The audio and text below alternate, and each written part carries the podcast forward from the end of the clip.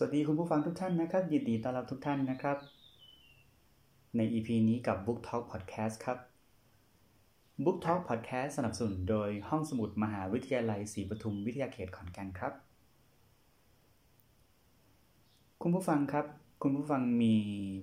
บุคคลที่เรายึดถือเป็นแบบอย่างไหมครับ คุณผู้ฟังมีใครสักคนที่เรายึดถือเขาชื่นชอบเขาเป็นแรงบันดาลใจให้กับเรา ติดตามผลงานเขาเสมอมา แล้วก็อยากจะทำได้อย่างเขาแม้สักครึ่งหนึ่งสักเสี้ยวหนึ่งก็ยังดี คุณผู้ฟังมีคนแบบนี้ในใจไหมครับ อีพีนี้เรามาพูดถึงเรื่องไอดอลครับผมบุคคลที่เป็นแรงบันดาลใจไอดอลในที่นี้ไม่ไม่ไม่ได้หมายถึงไอดอล girl group หรืออะไรอย่างนั้นนะครับ แต่หมายถึงว่าบุคคลที่เป็นแรงบันดาลใจในการดำเนินชีวิต บุคคลที่เป็นเหมือนความฝัน คนที่ทำตามความฝัน ที่เราก็มีเป้าหมายเหมือนกับเขาได้สำเร็จ แล้วเราก็อยากจะทำได้ทำให้สำเร็จเหมือนอย่างเขาบ้าง ยังอยู่กับหนังสือการ์ตูนเรื่องบทกวีชั่วชีวิตนะครับ งานเขียนโดยคุณสะอาดนะครับ ก็มาพูดถึงการ์ตูนเรื่องบทกวีชั่วชีวิตนะครับ พอดี เกริดไว้ก่อนว่าบทกวีชั่วชีวิตนี้จะเป็นรวมการ์ตูนสั้น 5 เรื่อง แล้วก็หนึ่งในนั้นก็เป็นการ์ตูนชื่อเรื่องบทกวีชั่วชีวิตที่เป็นชื่อเดียวกันกันกับหนังสือนะครับ ก็พูดถึง คนที่เป็นแรงบันดาลใจของเราครับผมการ์ตูนเรื่องนี้ก็เดี๋ยวคร่าวๆนะครับ บทกวีชั่วชีวิตเป็นเรื่องราวของนักเขียนการ์ตูนหน้าใหม่คนหนึ่งซึ่ง ชอบวาดรูปตั้งแต่เด็ก แล้วก็มีนักเขียนการ์ตูนคนหนึ่งเป็นแรงบันดาลใจทำให้เธอ ฝึกฝนตัวเองจนกระทั่งได้ก้าวมาเป็นนักเขียนการ์ตูน ได้สำเร็จนะครับ แต่ว่าระหว่างทางเขาก็เธอก็เจอปัญหาอะไรมามากมาย แล้วทุกครั้งเธอก็ผ่านมันไปได้ด้วย ผลงานของคนที่เป็นเหมือนไอดอลของเธอ เธอยึดถือ คนคนนี้เป็นแรงบันดาลใจเป็นเป้าหมายที่จะผ่านไปใต้ แก้ไขปัญหาได้ตลอดนะครับ ก็จนกระทั่งเธอได้เป็นนักเขียนการ์ตูนจริง ๆ ได้ตีพิมพ์มีผลงานเป็นของตัวเองจริง ๆ แต่ชีวิตก็ไม่ได้สวยงามขนาดนั้นนะครับ เพราะว่าการ์ตูนของเธอขายไม่ได้เลย ได้รับการวิจารณ์ได้รับข้อคอมเมนต์ในแง่ลบต่างๆ นานาขายไม่ได้เป็น งานที่ได้รับคอมเมนต์ในแง่ลบมาก ๆ จนเธอท้อใจจนเธอ รู้สึกไม่มีกำลังใจที่จะทำเธอตัดสินใจว่าเธอคิดจะทำอะไรต่อไปไม่น่าแล้วก็เหมือนทุกครั้งครับ ทุกครั้งที่เธอ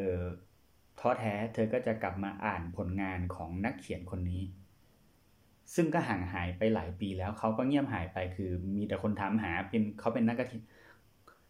เขาเป็นนักเขียนการ์ตูนชื่อดัง นะครับ แล้วก็ไม่มีมีผลงานใหม่ ๆ มาหลายปีแล้วนะครับ มีแต่คนถามหา จนกระทั่งเธอได้ เธอก็เกิดข้อสงสัยว่า เออตกลงแล้วเนี่ยไอดอลเราเนี่ยเขาเลิกเขียนทำไมวะเขาไปอยู่ไหนเขาทำอะไรอยู่ตอนนี้ทำให้เกิดการตามหาขึ้นนะครับ สุดท้ายแล้วเธอตัดสินใจตามหานักเขียนที่เป็นเหมือนกับแรงบันดาลใจของเธอคนนี้ เพื่อที่จะเอาหนังสือ เล่มแรกของเธอเนี่ย ส่งให้เขาแล้วก็เขียนคำขอบคุณไว้เรียบร้อยเสร็จสับนะครับ ขอบคุณที่เป็นแรงบันดาลใจให้หนูได้มีผลงานเป็นของตัวเองนะคะ อะไรอย่างนี้นะครับ ดูเป็นสวยงามไหมฮะดูเป็นสิ่งสวยงามนะ แต่สุดท้ายแล้วสิ่งที่เธอเจอก็คือเมื่อเธอตามหานักเขียนคนนี้เจอนักเขียนคนนี้ กลายเป็นชายแก่ มือสั่นที่ยืนขาย กล้วยทอดขายกล้วยแขก อยู่ที่หน้าโรงเรียนในอำเภอแห่งหนึ่งนะครับ เธออึ้งเธอพูดไม่ออก เธอไม่คิดว่าไอดอลของเธอ จะต้องมาอยู่ในสภาพแบบนี้ มันนั่นไม่ใช่สิ่งที่เธอคิดไว้เลย นั่นไม่ใช่สิ่งที่เธอคาดคิดภาพไว้เลยนะครับ นั่นทำให้เธอทำได้แค่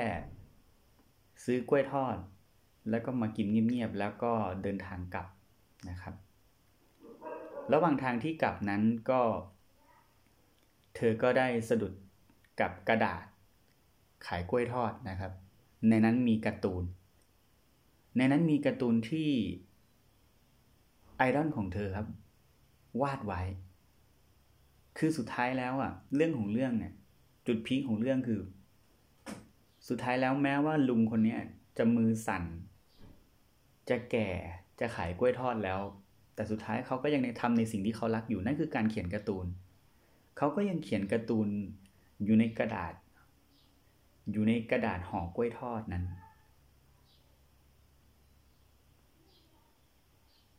นั่นคือสิ่งที่ผมรู้สึกประทับใจมากว่า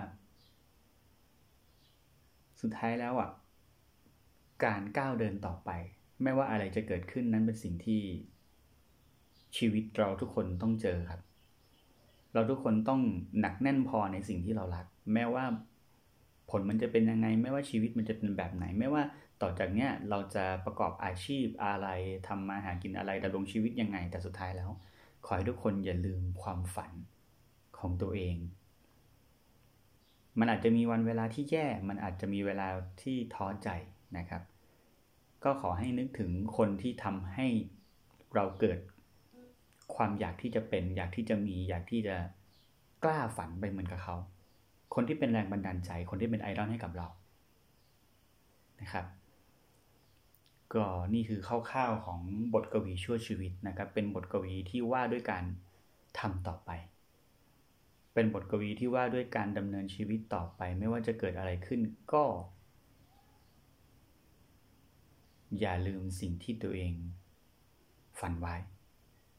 ขอบคุณที่รับฟังมาถึงตรงนี้นะครับ Book Talk Podcast EP นี้ก็ ขอบคุณมาก ๆ เลย แล้วก็ขอให้ทุกคน มีพลังที่จะต่อสู้กับความฝันต่างๆ นานา นะครับ แม้ว่าอุปสรรคจะยากเย็นขนาดไหน ก็เป็นกำลังใจให้กับทุกๆ คนนะครับ สวัสดีครับ